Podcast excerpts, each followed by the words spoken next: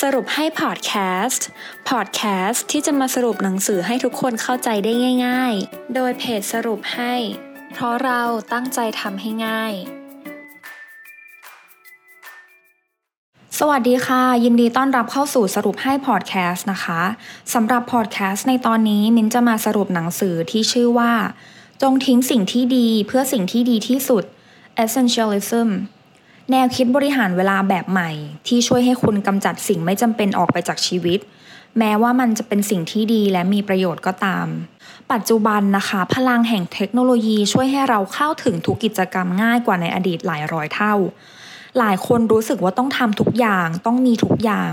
เลยจัดตารางการใช้ชีวิตจนแน่นเอียด ทุกช่วงเวลาเต็มไปด้วยกิจกรรมที่ช่วยพัฒนาชีวิตตัวเองให้ดีขึ้น แต่กลับลืมความจริงข้อหนึ่งไปสนิทว่า เราทำทุกอย่างหรือมีทุกอย่างไม่ได้ แม้แต่ซูเปอร์แมนรวมร่างกับวันเดอร์วูแมนก็เป็นที่หนึ่งในทุกเรื่องไม่ได้ค่ะ เราเป็นเจ้าของรถทุกคันบนโลกไม่ได้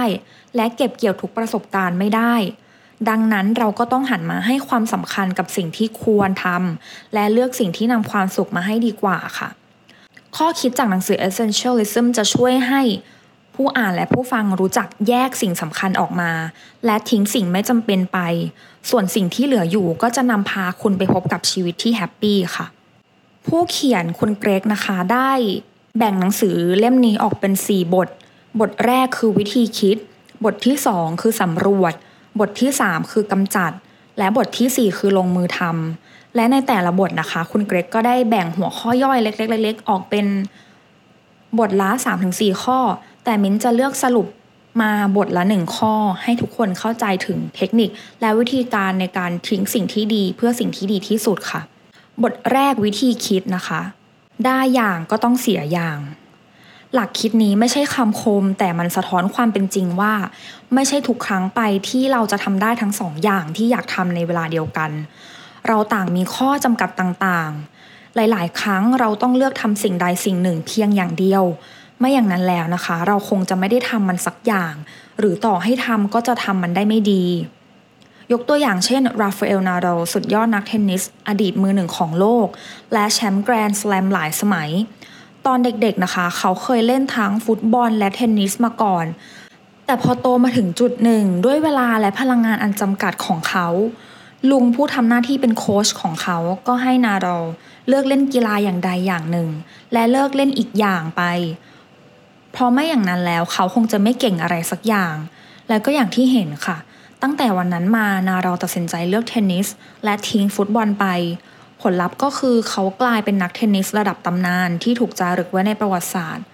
นาดาวเลิกทำเพียงอย่างเดียว และทิ้งอีกอย่างที่เขาอยากทำไป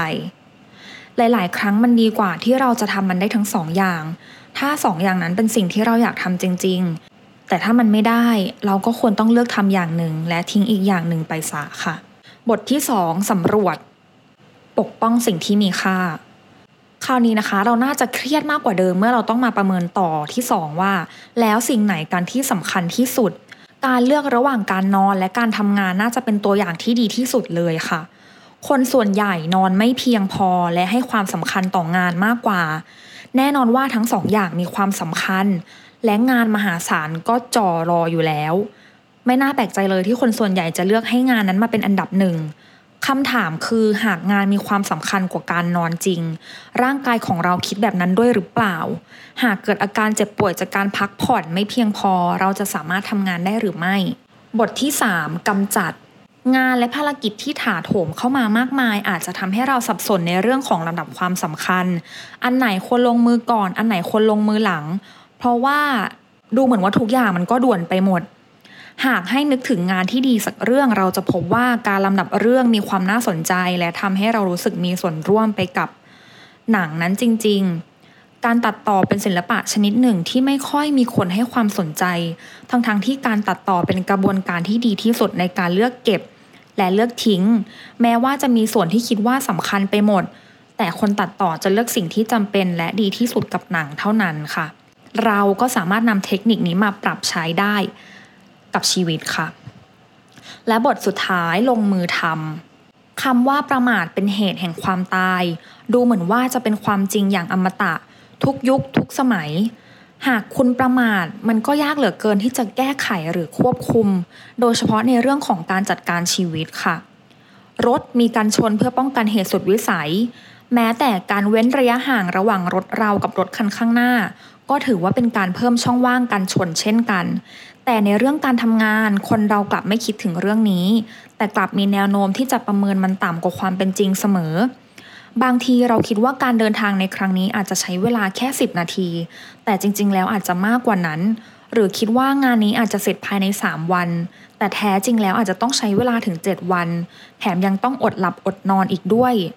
อย่าลืมเผื่อการชนในชีวิตของคุณเอาไว้ และที่สำคัญคือไม่ประมาทค่ะหนังสือเล่มนี้นะคะ ไม่ใช่ how to ที่เสนอเทคนิคการเปลี่ยนแปลงชีวิต แต่จะชี้ให้เห็นความสำคัญของมัน คุณจะได้รู้ถึงการเลือกสิ่งที่ดีที่สุด และสำคัญที่สุดในชีวิตคุณได้อย่างลึกซึ้งค่ะ หวังว่าทุกคนจะได้ประโยชน์จากพอดแคสต์ในตอนนี้ พบกันตอนหน้า สวัสดีค่ะ ติดตามสรุปให้ได้ที่ Facebook, YouTube และ b ล็อกดิค่ะ เพราะเราตั้งใจทำให้ง่าย